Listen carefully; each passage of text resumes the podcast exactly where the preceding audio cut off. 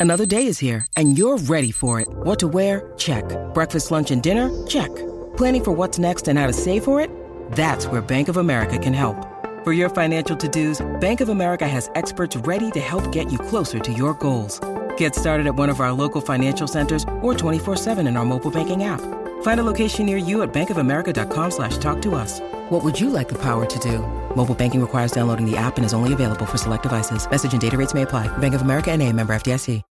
When you need mealtime inspiration, it's worth shopping Kroger, where you'll find over 30,000 mouthwatering choices that excite your inner foodie. And no matter what tasty choice you make, you'll enjoy our everyday low prices, plus extra ways to save, like digital coupons worth over $600 each week. You can also save up to $1 off per gallon at the pump with fuel points. More savings and more inspiring flavors make shopping Kroger worth it every time. Kroger, fresh for everyone. Fuel restrictions apply.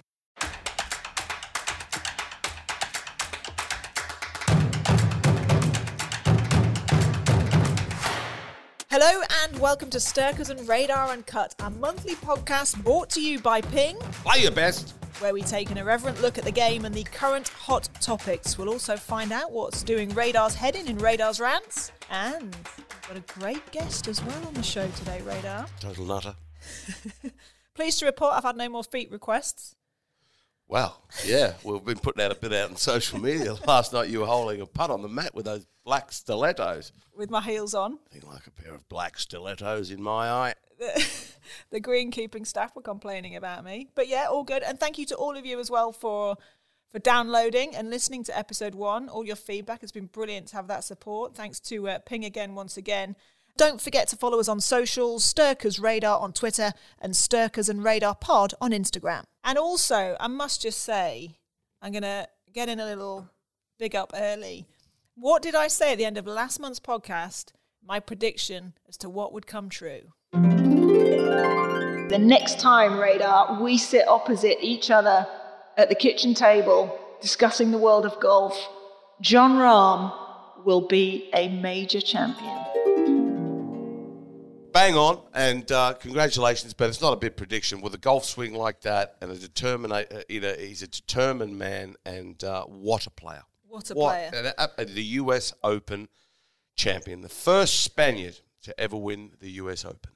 you know, you look back, you did Memorial, and we talked about that in the Sky Sports studio. His reaction, it wasn't an immediate reaction. He didn't come out on social media or release a statement. He kept calm, he processed it, and then he released his statement. How good was his attitude in reacting to what happened, and how imperative was that in taking stock, realizing that there's bigger things going on in the world COVID, people are losing lives, people are losing jobs. He took it all on board and said, okay, I can react to this in a positive way. How much kudos do you give to him for that? huge kudos. I couldn't have done that. Uh, you know, you walk off the 18th green at Jack Nicklaus's tournament, the Memorial at Muirfield Village, such a huge championship, and you're defending champion. He's won it the year before, and he walks off on Saturday night, and he's six in front, and they go, "You're out. You've tested positive. You have to withdraw." Yeah, he was upset, visibly upset straight away. But then they took him inside, and he got out in the buggy, and he waved to the kids, and you know, I, I imagine when he got home, he would have kicked a few doors in, but it, it, was just full credit to him. And this week, I was asked before last week, the US Open, who's going to win? I said um, Xander Schauffele, but I hope it's Rahm because what happened there at the Memorial. And for, it was the golfing gods, they never disappoint. They looked down on him and they gave him that win. And he, uh, he won it very well. Just a fantastic win. Very good for Jon and his family, and very good for Paul Harrington because he's going to be tough in that Ryder Cup. Oh, so tough. You know, he, he said he believes in karma, doesn't he? And he said, it's not about what happens to you, it's how you react to it. And I think that's a lesson for us all, isn't it? Yeah, certainly is. Uh, that was just very. Look, I think Jon Rahm's a grumpy looking golfer. I, I, I, he's one of my favourite golfers to watch, but to watch his reactions, I think he's a bit of a whinger and a whiner. But that's gone away now with me. I, I, I really do take my hat off, and I admire him so so much. I know there's so many highlights, but I look back, I said this to you just before we started recording, that up and down on three to save par was just gorgeous. Yeah, that was in just your words. on an upslope, on an upslope, uh, in the thick rough down there, short side, a little par three, 200 yards it played. And to miss it there was a terrible shot off the tee. Uh, and he just made amends. Like, it's so easy to go under that and leave it down there or to get too much of the ball and hit it 40 feet away and then make a bogey or even three putt. He turned a, far, a potential five into a, into a three. And that made might have given him the injection, a, a, spring in his step to go on to win. He hit so many good shots. Uh, he really did. Every shot seems to come out of the middle of the club face. It makes a different thud. When Stenson was at his best, he made a sound that um, not many people did. Tiger, the great players, he's got that. Rahm, he's a big old beast. beast. Yeah, that, that's what he is. You wouldn't like to feed him, would you? You'd take him out for dinner. You'd have to give him a cow. You couldn't buy a mistake. But that's, that's the thing when you see him. I mean, he's a he's a big man. Oh, he's he, just a he's a proper golfer, and he's still young. How many has he got in him? Oh. Can he get to Seve's five? Uh, that's the best. We've got Seve at five majors. We've got Olazabal at two majors, two masters. That'll be my next prediction. Yes, he can get to five. Yeah, I'd say you're right. you know what? I'd say you're right. Right, Radar's rants. What have you got for us this episode, Radar? Well, it's me. I'm going to rant at myself because um, I, have always said that I didn't like the way Bryson DeChambeau has has built up himself and trying to belt it as hard as he can, and um, I didn't like the way he played. I'm going back on, on that, and I, I apologise. I was wrong. I, I, I think he's a very intelligent golfer. He hits it hard because he can, and he wants to constantly improve himself. And uh, when he when the flag's on the left, he'll hit it right, and vice versa. He misses it in the right places. Yesterday, the U.S. Open back nine didn't happen. He caved in a little, but uh, that's you know that, that's he didn't choke or anything like that. We know he's won a US Open he's won all sorts of things. But I'd like to take that back. I am a big fan now. And to be honest with you, it's taken me a long time to admit this to myself. Radar, he's got his fist out and he's uh, about to hit the table I, I, in I, anger. I, I, really have been sort of slagging him a bit, and I, have. and I and I, have been party to it. Yes, and and I've thought to myself, you know, should I be doing this? But I stuck with it. This, I stuck with the slagging, and and I thought, but but now no, I, I, I apologise, and I'm a huge fan of the man, but I think he'll turn it down. And I was looking at him last night when I was doing some commentary, and he he slimmed down a little. I was absolutely going to say he's not as bulky, no, not he's nearly not. as bulky. He slimmed down yeah. a little, and maybe he's going to rein it back in a little bit. He's on two protein shakes a day instead of eight. Was he on eight? Something like that. Yeah, but but he really has. He's. Comp- I think you look at him when he went from normal Bryson to big bulky Bryson to Bryson now. Completely agree with you. Yeah, completely agree with you. Uh, can I also say I've a never heard you apologise. No, no. Comes with age, doesn't it? I mean, this is a first, ladies and gents. Yeah, boys and girls. Well, I, I, I really do feel as though I need to go. Yep, I was, I was. I'm not going to say I was wrong, but don't, don't go that far. I'm going. To, I'm going to say, yeah, Look, I, I, I, like watching him now. I didn't like him thrashing the golf ball, but it's a you got to admire him, don't you? You have to admire him to, to to try to re-revolutionize the game and and the way he plays it. And I'm going, well, you can't do that. Who made that? Bryson DeChambeau. Bryson's a, just a great player, and and I apologise and I take it back, and I was wrong. So you've apologised so t- and take you were that, wrong. everybody, because you'll never hear it again. This is going to be replayed in po- future podcasts. Radar's wrong for once in his life.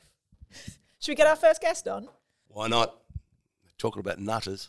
Delighted to say that we are joined by the much missed on tour David Lynn. Linny, nice to uh, have you with us. Thanks for joining us. Hello. That's a nice welcome. Lenny, what, what happened? All of a sudden, you're playing on tour, and um, you had the tour card in the States, in Europe, everywhere, and then you just disappeared one day. I mean, what happened? Where did I you go? Kidnapped. Where did you? Did you? You and Robert Allenby, not in the back of a trunk or anything like that, was it? oh, I don't want to be kidnapped seven. with Allenby, do I? No, no. Uh, to be fair, if 2012 hadn't happened and I got that exemption to America, I would have probably called it a day around then. But you know, the fact I got into America uh, that was that was a, just a great year. It was so enjoyable because everything was brand new, fresh challenge, new courses every week, new people, and I absolutely thoroughly loved it. But having been away 42 weeks in 2013, I was just sort of foaming at the mouth. I'd said to my caddy at the end of that year, I said, I won't be doing my number in America next year, which he couldn't understand. And and consequently, it it just sort of brought brought brought it to a head really then at the end of 2014, and yeah, having only just won in 2013 as well. Do you regret the decision you made? No, I, I think I got it bang on for me, and my my mum and dad they they weren't happy when I did what I did, but they sort of sit down with me now whenever we're, we're together and we're having a drink and and they look at it and they, they think I got it sort of right, right for me, really, uh, which is, uh, yeah, it was important to do at the time.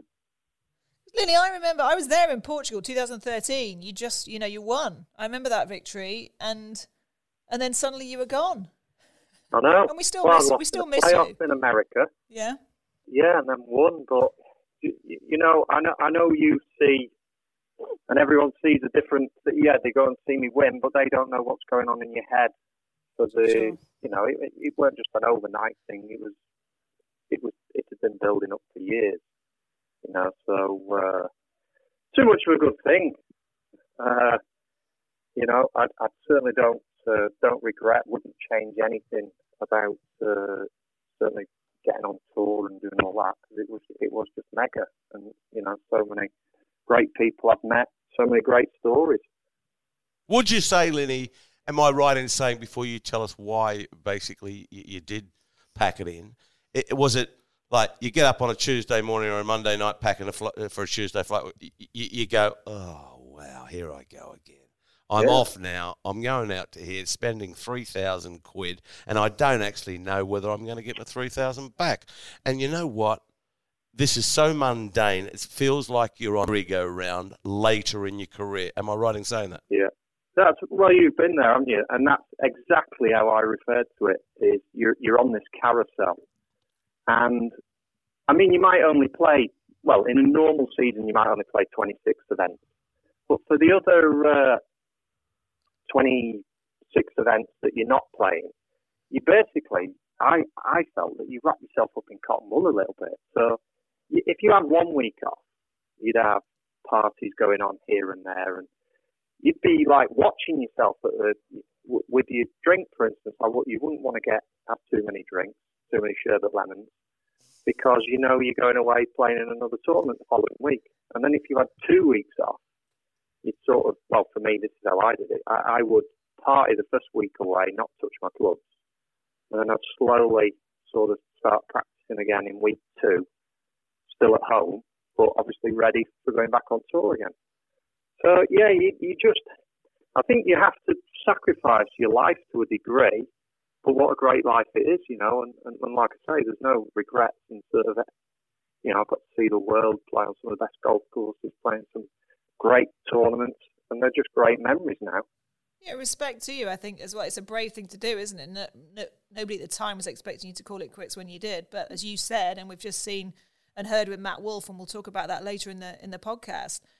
You know, you don't know what's going on in, in anybody's head or anybody's life, and certainly these professional athletes, we see the the glitz and the glamour, but we don't know each athlete is individual, what they are going through. And I guess, Linny, so for now, you quit golf. Obviously, family life's very important to you as well. I also understand yeah. you're a bit of a um, bit of a property hotshot now. You own most of Hull, don't you? I think I heard. Well, I don't know about Hull, but the whole idea in my head was to just try and accumulate some sort of portfolio to basically provide income for when I finish. And since finishing, uh, I, I've, I've mostly get involved in some house building. But you got your own portfolio as well, haven't you? That's as you said. That's always the kind of rental properties. That's always been a massive interest for you. It's good to hear. Yeah, well, Linny's yeah. sort of you know Lenny'd have his five, you know, when, when he went to school and you get your play lunch money and you, your mum tied it in the corner of the hanky. Lenny'd still have that. He'd still have that. Him, him, him, back in the day when they came onto a web, it was Steve Webster came onto at the same time. Probably two of the tightest men on tour and renowned for it. I would have thought, David.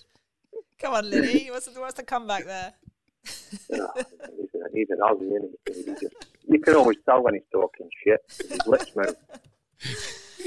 This is my attempt, best attempt at the truth, David. Lin- Linny, on that, I did want to pick your brains on the article that you did recently in Golf Digest, ahead of the PGA Championship at Kiawah. Obviously, your close call there back in 2012. So I became quite quite popular that week before. Yeah, you did. And obviously, the media interest, and as I said, that piece in Golf Digest. But was that a fair reflection, that piece? I know, for instance, the line that Harrington said, Harrington talked about, and we've seen, we've heard it with Kevin Kisner recently on tour, saying, you know, there's only certain courses I can win on. And if I don't win, week in, week out, I know that I can pick up, you know, sizable checks. You guys and the guys now are, are making serious dough week in, week out. It's a, it's a great lifestyle. Yeah. And I know Harrington said in, in the in the in the article, you know, he sort of felt that you almost you wanted the money or the the, the Yeah. money was the motivation for you. Was that fair? It wasn't. It wasn't. I, and I think radar will probably back me up here. I mean, when you when you're actually playing in a golf event, you just want to finish as high as you possibly can. And if you could make top ten, you'd want top twenty. If you couldn't, and that was all your your goal. You just wanted to keep finishing as high as you could. So I get what he says. When it comes down to the nitty gritty, if I'm stood in the middle of the final hole and I need Eagle to win, it's par five, water everywhere, um, water's all down the left, I would always hit it right. I mean, but which pro wouldn't hit it? I mean, I think sort of eight or nine pros out of ten would probably hit it right anyway. I sort of understand what he's saying, but I don't. I mean, ultimately, if I was in it for the money, I would have. I had two tickets. I had the American card and the European card. So I- I finished when I had both those cards. So if I was ultimately in it for the money, then I would have continued. So I sort of disagree with him a little bit in that way. But again, he's a player who has gone through. I mean, money is no object. So he literally can just, you know, be as aggressive and and you, I think you have to probably get to a certain, I don't know if you like, an amount of money in the bank before you can apply that sort of mindset. Which I, I don't know. I'm totally with you, Lenny. At the end of the day, look, if you've got a chance of winning and it costs you taking the risks and you could come undone taking the risk of winning and it costs you a hundred grand to take that risk, you're not taking that risk, are you? Really? In our position, as you and I, as Harrington, Yeah. Well, we can take that risk. You know, when you've got 50 million in the bank, of course you can take that Yeah. risk. But when you haven't and you're trying to feed people, you're trying to fund your profession and trying to make a success out of out, out of your, your golfing career, you can't take unnecessary risks. It's just too expensive. I, I must admit, most of the time you'd be coming down the stretch as well. So, for instance, I'll give you a story after my when I finished runner up at the PGA. Absolutely true. I've walked off the course, should have birdied the last five. I was just, you know, I was playing solid, and I did all my media commitments and everything, and then I got taken back into the clubhouse, went upstairs, and my missus was there, and my caddy, eh, and Rory McIlroy's dad and his party were on the table next to us. I then had a glass of wine in hand and I just sat there and I literally just went. And I looked over at Wayne and I was going, wow, that's amazing, wasn't? And then Wayne just went, he went, Lenny, how much have we won? I went, shit, I've not even thought of that, Wayne. The next minute, Wayne gets on the internet and he's going, he's like, oh, bloody hell. Honestly, so I'd not even, I'd not even give it a thought. But I must admit, there's been tournaments where you might have a six footer on the last, and you're right up there, and you it would cross your mind. You'd be thinking it's probably probably a bit of a number here, to be fair, you know. So you do become aware of it in certain situations, but I, most of the time, like I say, you were just you were so hungry for high finish as high as you could. And at the end of the day, it's probably what every golfer who gets out there. They're just interested in playing well and finishing as high as they can. Yeah. Do you miss do you miss it now, Linny? You know, you were quite the comedian on social media. do you kind of miss that camaraderie, that lifestyle? There's, there's bits of it for sure. Uh, certainly miss the crack in the evenings with the caddies. Uh, they were always great value. Range talk on a Tuesday, Wednesday, you'd have a bit of fun. But I always, I always thought my favourite night on tour was always Tuesday night. Yeah. you go out. The Tuesday no night club. Boxall was conducting the orchestra.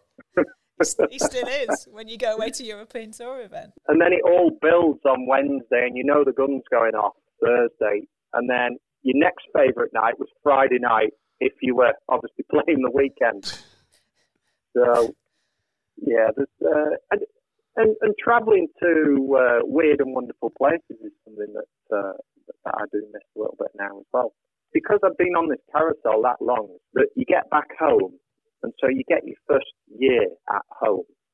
And I'd be turning around to going, so when does the sun come out like? When does summer start over here? Because I've got no idea.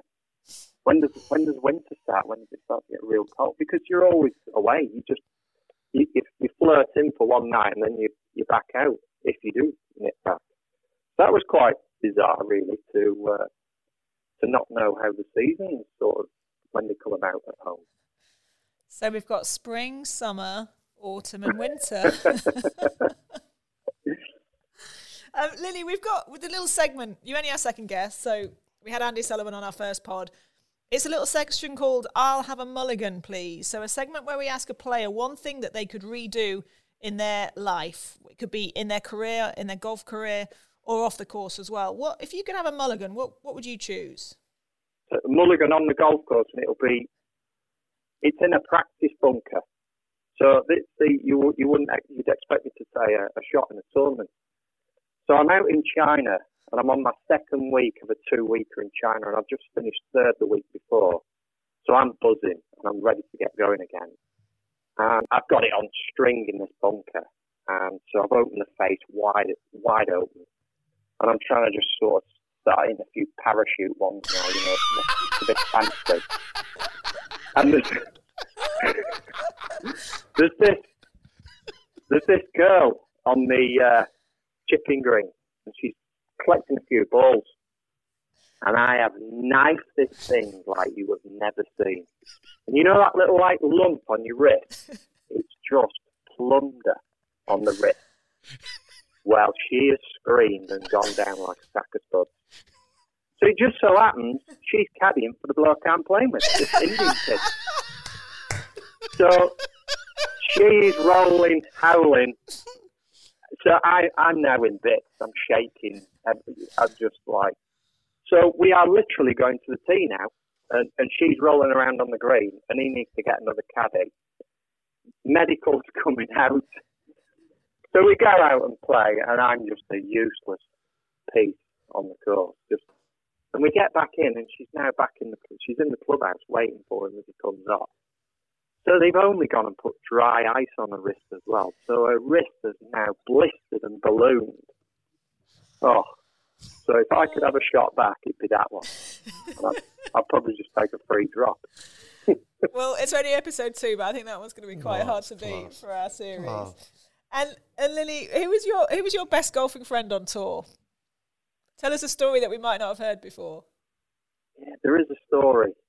Uh, and I'm going to say the story's about two of the last. I can't incriminate anyone here.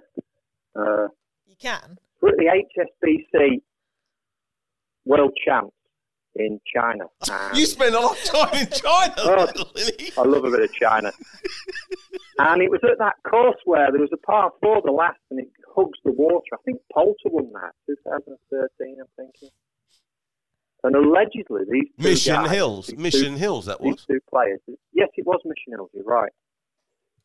So these two these two players are a bit bored on the practice range, and they decide to fill their pockets with balls, take a couple of clubs, and go to the hotel, which sat on this hill right up above the 18th green. So the final few groups are coming in, and I believe that these two players have got the groups on television. They're watching it. So when they finished, next minute, it was balls down on the floor in the middle of the room, patio doors open, launching seven irons onto the 18th green. and I think the record was eight balls on their interim group.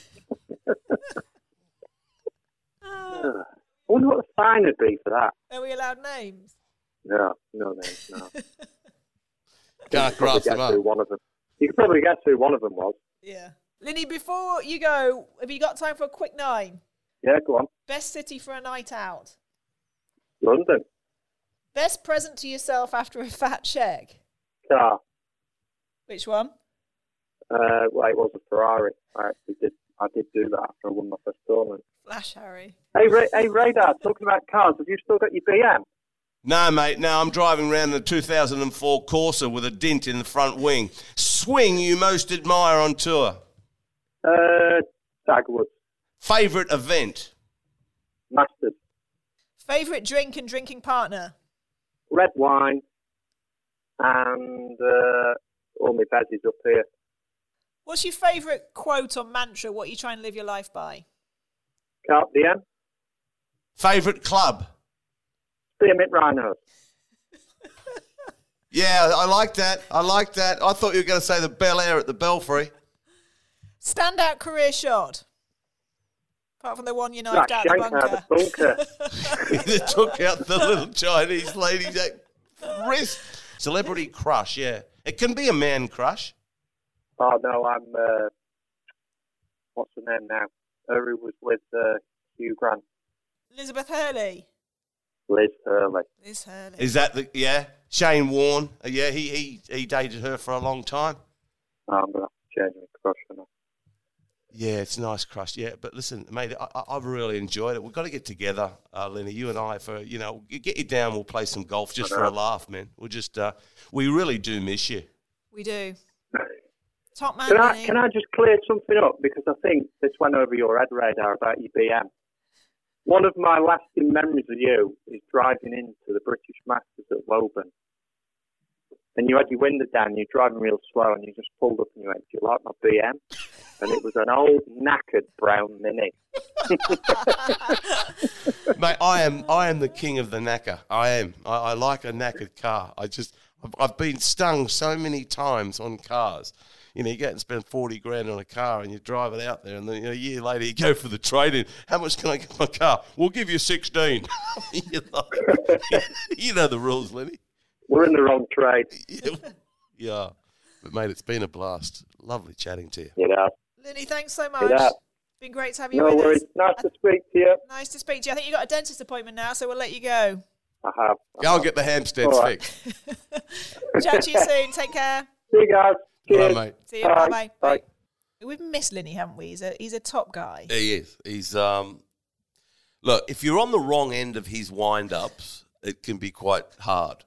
But um, Lenny is one of the good guys, yes, and a fine golfer as well. Look, we were talking about social media a little bit there with Linny, and I think one of the big talking points that we've been following very closely the whole Brooks versus Bryson war of words, the feud. Now, the PGA Tour have introduced the Player Impact Program, haven't they? They're sort of rewarding, I guess, social media engagement, hits on Google searches, all this sort of stuff. Brooks Bryson, I don't quite, I'm going to get your take on this. I don't quite get it. I think in, in golf and sport, we want to see rivalry. We want to see guys going head to head. We want to see the best in the game really going after each other. But Brooks and Bryson, for me, it just seems a little bit playground. It seems quite contrived. Are they are they doing this with regards to the player impact program? Are they trying to bolster their ratings, or do you actually think there's just a severe dislike of each other? I don't know. I'm with you. Uh, I, I, I don't know. It, it's um, there, there's 30 million or there's some obscene amount of money for people who create media attention. Like Tiger's going to be up there as well, isn't he? With that. I mean, with the with the accident, uh, it- that's going to be there. But you know, it's a lot of money that, that they're getting together. Maybe they've got together and down the pub and you know, let's have a pint and chat about this. Let's go at each other and pretend we hate each other. Yeah. I don't I don't really know, but I, I don't think they dislike each other. It doesn't really happen in golf. It's never really happened before in golf, and I don't think Bryson is that kind of guy. I don't really think it's Bryson. Brooks? I think Brooks. I think Brooks. Bryson irked Brooks, and I think he he just has taken a bit of a dislike for whatever reason. I think he's just got to him, And I actually think it's got to Brooks a bit now. Do you think Brooks is the sort of guy, so they were in the classroom and Brooks is the tough guy at the front throwing chalk at the t-shirt and then he's picking on the guy down the back, the gawk, who's playing with his science Bunsen burner? A little bit because I feel yeah I feel it's like it's a little bit bullying tactics. Look, I like Brooks. I feel like I don't know Bryson that well. I haven't interviewed him that many times. I feel I've interviewed Brooks a ton, and I think I'm a big fan. I, I like kind of how he went about his business. That he almost like let his golf do the talking, and he was this superior, you know, professional when it came to the major championships. Everything he's achieved, but I just feel like this is just a little bit schoolboy.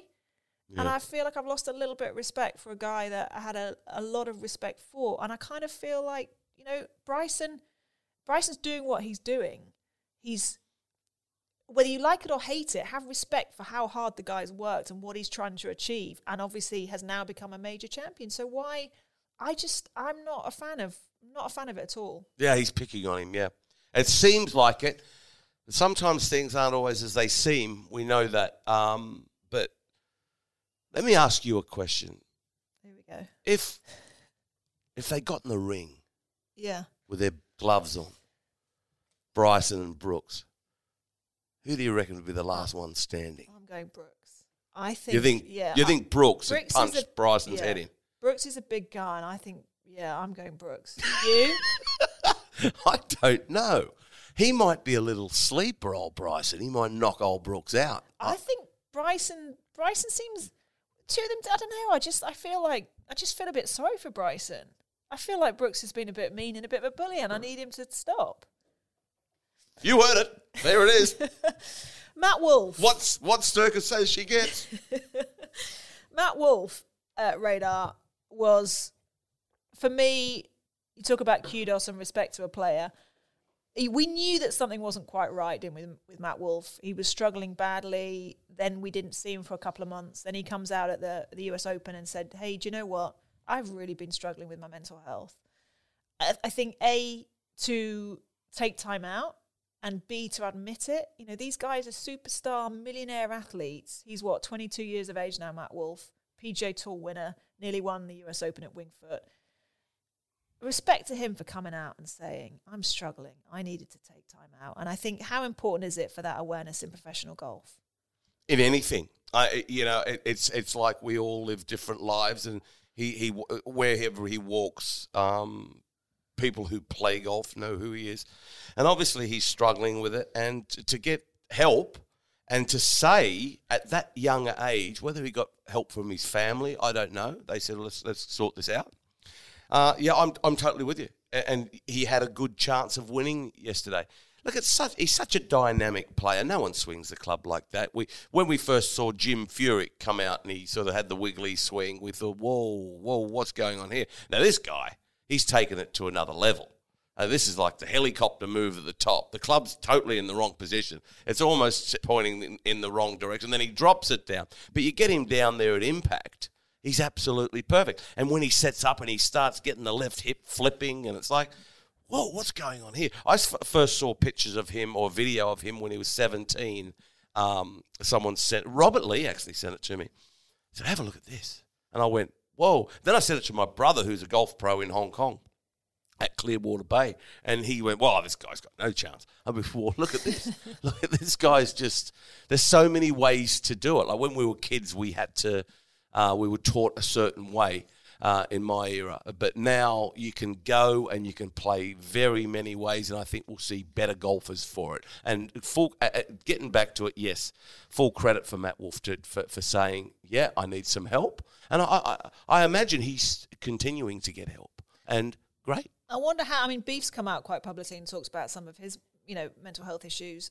I mean, Linny alluded to. it. I mean, it was the right time for him to go, and I think for sanity, mental health wise, he needed to to step back from the game at that point. Did you ever, you know, we're we're, we're buddies. We can chat openly about this. Did you ever struggle? Did you ever get to a point when you were playing when golf got too much or life off the course got too much and affected you mentally? Yeah, yeah. I, I, life on the road was um, quite. Even though I love traveling, but, but I enjoy traveling more now, being a commentator, than I did as a golfer. Um, yeah, I, I remember one story. I, I, I, you know, you can pull out of a golf tournament. You're allowed to pull out with injury, mm-hmm. and I called the official over and I said, "Listen, I, I've got to pull out of the tournament." He says, "What's wrong with you?" I said, "I'm injured." He says, "What? What? What?" I said, "Well, I'm mentally injured." I'm mentally injured. What's the difference between having a bad arm or a bad finger or being mentally scarred and injured? And he, I had to keep going. But it's true. It's true.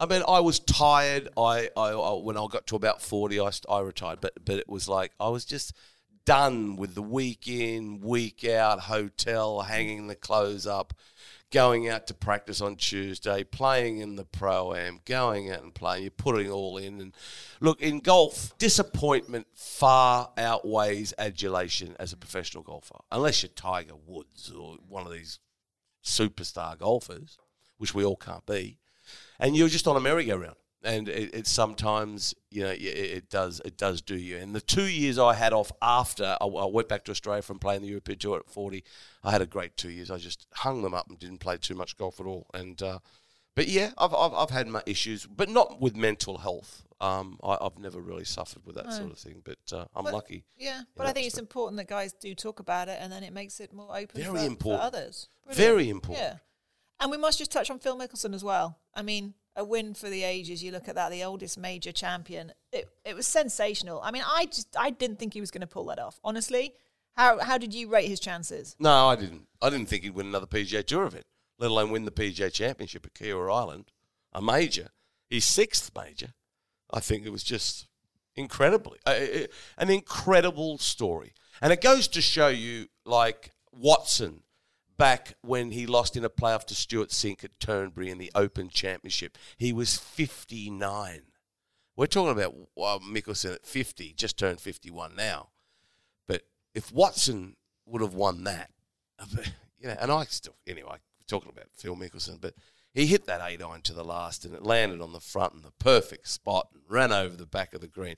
That was as good as Mickelson's um, feat. We forget about Watson's one at Turnberry.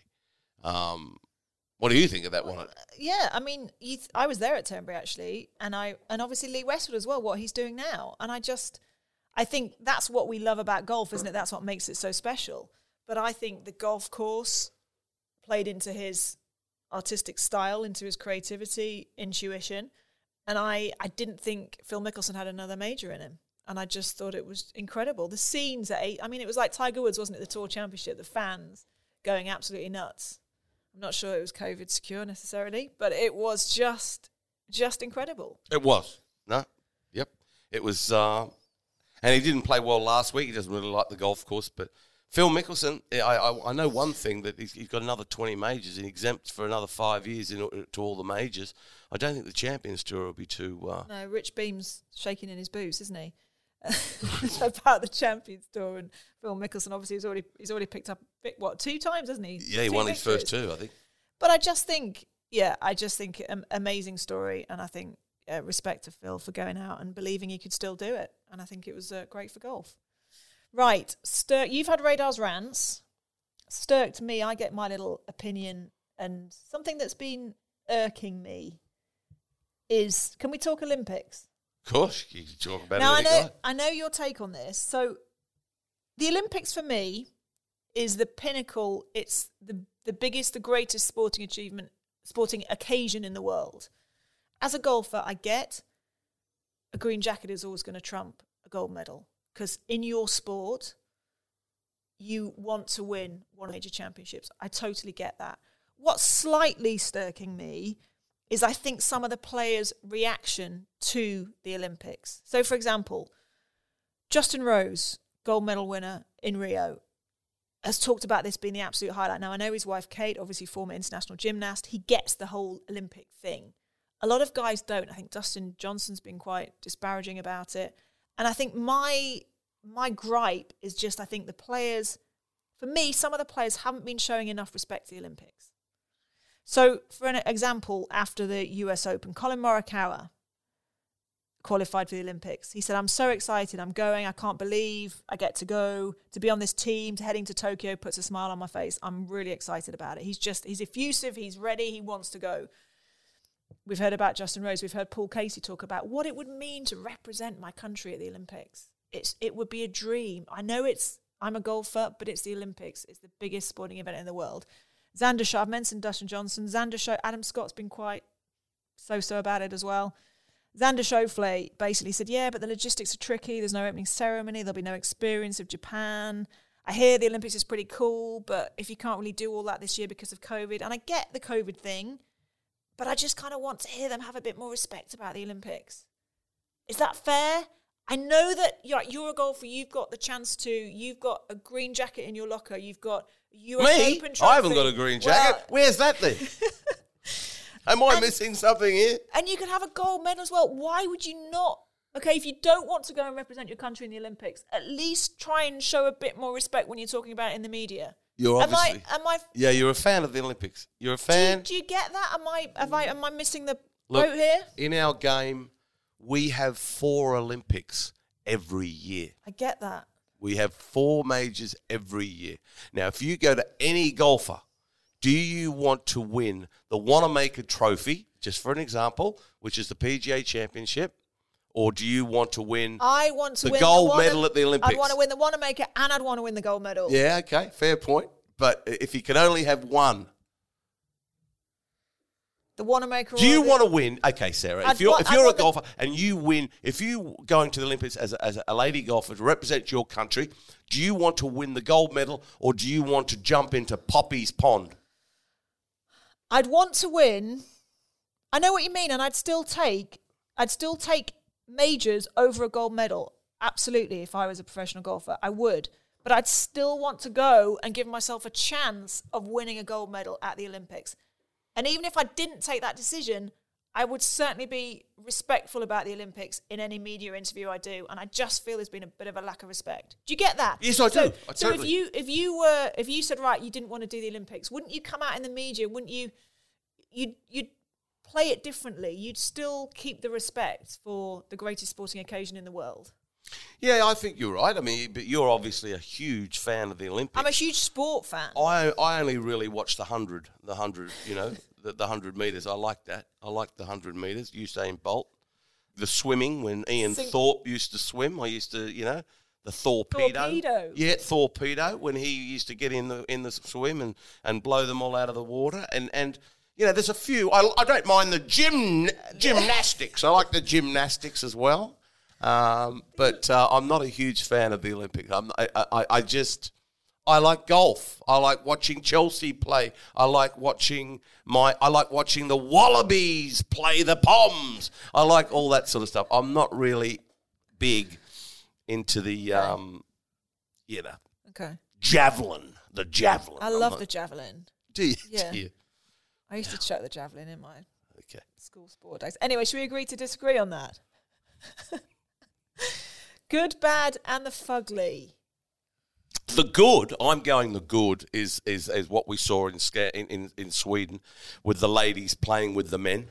Yeah, Um, I, th- I thought that was there should be more of it. I've said it. I think we said it in the last show that um, I'd like to see the World Cup man and women. I think there's more. The ladies, um, we, we've got to get together more and uh, grow our game together. And I was a huge fan. That was very good to watch that on television, watching the ladies play with the men. It was. Same Well, the men play with the ladies. Yeah, there you Yeah, go. Same you go. course, same event. Fantastic. I'm going to go Yuka Saso swing. Did you see um, at the US Open, US Women's Open, modelled her swing on Rory McIlroy? And for any of you listening, go and have a look at YouTube videos or some some content. Yuka Saso won the US Open, modelled her swing on Rory McIlroy. It is spitting image of Rory McIlroy. It's incredible. Yeah. look at it? Did you watch it? Yeah, I've seen it. I've seen it. They, they had a cutter last week as well, and it's like, um, yeah, it's like Adam Scott as well, modelling his swing on Tiger Woods Yeah. when he first came out. That everyone went, "Well, gee whiz, look at that." Um, look, you can, you know, as kids, and you don't want you, you, your parents can't afford to go and get you some lessons, get some videos, Amazing. and find your your, your favorite golfer and copy it. It's be yourself, Yeah. but copy their swing. crazy how good it is. So well done to her. That was amazing performance. My uh, my bad. I'm going U.S. Open rough, just because it gives me the heebie-jeebies. What the- year- the, the the rough at Torrey Pines. I'm just like, oh. You didn't like that. Well, I like it as a spectacle, but the thought of being in it just gave me nightmares. Yeah, I've got no bad at the moment. I think our game is is in such a great place the ladies' games in a great in a great place. You got the quarters, and you got all these great players. I just wish more. uh, What I've just said. I, I just w- wish we could get together a little more and um, grow our game together. We're getting there, but there's more to be done, and I'm sure a lot more will be done. So, so the the, the, the rough at uh, Tor- well, you don't have to worry about it, do you? I, I no, I don't. I actually played there a few years ago. I went over for a little holiday and played, and Oh. it was. I mean, it was obviously it wasn't U.S. Open time, so um, it was, California, how nice! Uh, La Jolla. Oh, we La- love we love La La, Jolla. La Jolla. yeah, it's absolutely, it's absolutely magnificent. it's probably both our favourite spots on tour. yeah, isn't it? it, it was just, it, it is Gorgeous. just, yep. It, it, it truly is absolutely magnificent. And there's this funny smell in the air, or you, you walk everywhere and it's like they're all puffing these things and it's all allowed. It's quite uh, interesting. Which company are you keeping? No, I walk down the rough and they're all at it. I mean, it's, Yeah, yeah. and there's police Well- everywhere, and you're like, well, what's going What about the Him, st- yeah, what about the streaker at the U.S. Open? I'm sure he might have been. Well, he was on the- He was on some. He's on the whoopee wasn't he? he's got, he's got to be on. He's got to be on something. perfectly legal in California. Um, Fugly. Now, did you hear about this? This was one of my favourite. Well, actually, I shouldn't really be laughing at it because it was pretty bad. A player was arrested after a fight broke out in a Corn Ferry Tour qualifier in Kansas. Now, Luke Smith was arrested after being interviewed by police in the clubhouse following a violent altercation with his playing partner, Austin Daly. So, Smith had his father as caddy and apparently took exception to Daly's pace of play. And Daly was annoyed by Smith's refusal to help him search for balls. Apparently, he was having a shocker, or ten the pin. Tempers flared on Vince, and basically Smith lamped him one. And then he was hauled back to the listen, we shouldn't laugh. You and I shouldn't be laughing. If you and I were in front of the screen in, in there at the Sky Studios, we'd have serious faces. wouldn't we? We'd, we'd be like, we'd be like, but, but that's, Brilliant. I mean, bang, have that, son. So that, Keep up with me. Don't play slowly anymore. that tickled me a little bit. What, what's your fugly? Oh, my fugly. Uh, well, I- I'm quite sick of this. Um, we were speaking in the last pod that um, about the world tour. I- I'm sick of it popping up all the time. These world tours, these alphabet tours, they've all got different initials, and we don't know where they're coming from. I, I just like to know. And they say they're going to be playing by 2023, the start of 2023, and we don't know anything about it. I think it's uh, unfair, and I think what we've got to do is we've got to all get together and go, right, what is happening? And I, I just think there's a lot of people out there, and especially the public, the paying public. Without the paying public, we haven't got any tours. So everyone deserves the right, have the right to, to know what's going on. So that's my fugly right there. That's a rant and a fugly. Um, let's get on with it and let's find out what's. If we're going to do it, let's do it. If we're not, let's not. Agree. Right, and before we head off, a prediction. The next time we get together, episode three of Sturkers and Radar, what's going to have happened? What's your punchy prediction? Now, I'm going to go right now who's going to win the Open, who's a very good win player. Um, Is he, it- is he Australian? yes, Mark Leishman. no. I'm going to have a, um, it's going to be a, a- one that is just all going to go, what are you on about? Which, you know, I've lived with that all my life. Um, Matt Jones, Oh, that is a punchy prediction. Mm. Good player. good wind player, Mm-hmm. exceptional wind player. Grew up in Sydney, one of the windiest cities in the Mm-hmm. world. And I know how much he wants, he loves the Open. Hasn't played in it much, but he's in it. And I think that's a 200 to 1 of there, everybody. So get your checkbooks out and lamp on. Nice, love it. Can I go Jon Rahm again? Jon Rahm will be a You're going Jon Rahm. Jon Rahm will be a two-time major champion by the Yeah. time that we next speak. No, I'm going. I'm going to go Spieth. Are you? Yeah. 2016, Birkdale. I'm going Spieth again. Yeah. Is that is that too? Is that No. way out? Uh, It's it's it's out there. It's out there, but, uh, but at the moment, but um, yeah. I mean, I don't want to get it. I don't want to get it right again. So I thought I'd you know give you a bit of a chance. No, I think uh, I think uh, that, that, that's not bad. I think that's just about all we've got time for as well. So just to thank you all as well for your support on social media. A reminder, Sturkers Radar on Twitter, at Sturkers Radar on Twitter, and on Instagram at Sturkers and Radar Pod on Insta. Before I forget, I was going through my social media a couple of days ago, and I saw you all dressed up, like nice. When we talked about this the other day, you didn't say dressed up, you actually said fluffed up. But the th- yeah, but the thing is, when I saw that, did you have to do that yourself? What, the fluffing? No, because we are. You're not allowed makes Well, now. I did actually have. I did. Uh, yeah, I had a makeup artist, good friend of mine, Sarah White, who did my hair and makeup for that shoot. So yeah, But that was that looked. Um, it was it was brilliant. Yeah, and look, we've had a chat about this. so what was the mag? So it was for Attitude magazine, Right, um, which is a gay lifestyle magazine. right. And uh, yeah, so I mean, you know, we've talked about this. I'm I'm pretty private at um, I'm pretty private at work. I'm pretty private generally. I, you know, we we turn up, don't we? We do our jobs. We, you know, we appear on Sky week in week out. But when we're not on Sky doing our thing, yeah, I kind of keep myself to myself. Um, and I think you know I talked about this in the article, and and we've had a couple of good chats about this. I feel like. Um, I kind of don't really have a voice in that community, and I kind of got to a point where I wanted to, Yes. and I struggled with stuff for a long time. Um, and it's funny, I was we were chatting the other day, and I said to you, you know, I just didn't feel the the environment that we work in is very, or it was very male dominated. I think it's changed. You know, I've been at Sky what eight years now. I think when I first joined, and I think the industry when I first sort of got into it was pretty male dominated. I think things have changed massively. I think we've seen a huge societal change as well, haven't we? The world we live in now is very different to even five years ago. Um, and I think when I first joined, I just I wanted to do my job. I didn't want to be labelled. You know, I'm me. I'm who I am. Sexuality, I think, is just one part of it. And we love, but, but we love you for that. But I, I- I can't understand why people, what, what, why you would worry because Well, so we one of my big one of my big worries was you, I think, because you know we are good friends, we're good buddies now, and we host a podcast together, and we get on and we have a giggle. When I first joined Sky, I couldn't imagine having this conversation with you. I thought you were.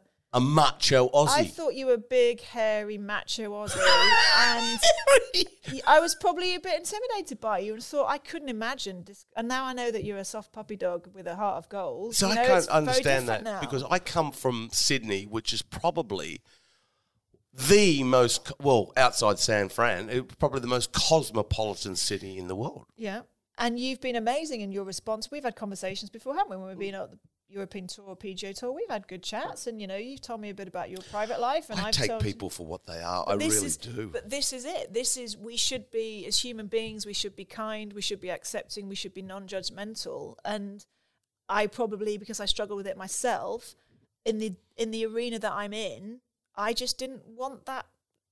I didn't want that extra attention. Just didn't need it. Didn't want it. But as I've got older, and I was saying, I say in the article, I don't really care anymore. no, and nor should you. Yeah, and I think the response has been amazing. So thanks. And it will be, and it, it will continue to be because people love you. I mean, because you're just a look. I'm not saying this because we're doing this. You're a lovely, lovely person, and and and not only are you a great presenter and uh, a media star, Stop it. but Stop but no, but no, it's true, and and, and um, you know, it, good good for you, absolutely good for you, and. Uh, That's really kind and everyone should be the same. Everyone who, ever, if anyone's out on tour and they- they're worried about things, but anything but get like, it out. But Just- like I was saying about the Matt Wolff thing, what everybody and this is one of my favorite sayings in life. Everybody's fighting a battle that you know that everybody else knows nothing about. So we've got to be happy in our own skin. We've got to be comfortable, and we've got to be nice and kind to other human beings. And I don't like anything. Uh, acceptance is key for me. I don't like anything judgmental. So look, I massively appreciate you for how do you know I'm hairy? what's that? You called me hairy. Because I, I remember my favorite, one of my favorite things about you was when, one of my favorite things in America. Do you remember that time in America when we were doing a piece by 80? I can't remember where it was. In was it Phoenix or I don't know. Anyway, and you'd seen this, you'd seen this young lady who you'd taken a bit of a shine to, and you shouted across the 18th green, Do you like short, fat, hairy Australians? that was actually your chat up line. And she turned around, took a sip of her margarita, and walked, walked away. so that's the only reason why I know. Um, but no, thank you. You're no. a sweetheart. no, no, absolutely. No, you are. You are. You are. You are. You are. Oh, it's a love I'm fest. nothing without you. It's a love fest. Big, big thanks as well to Studley Wood today. Yep. Studley Wood Golf Club in Oxfordshire for hosting us. And of course, big thanks to Ping. Play your best. And yeah, you've got to get the new driver. I've got the new G425 and it's going miles long. Hope you've enjoyed episode two. We'll see you soon. Sturkers and Radar. Ta-da. Uncut.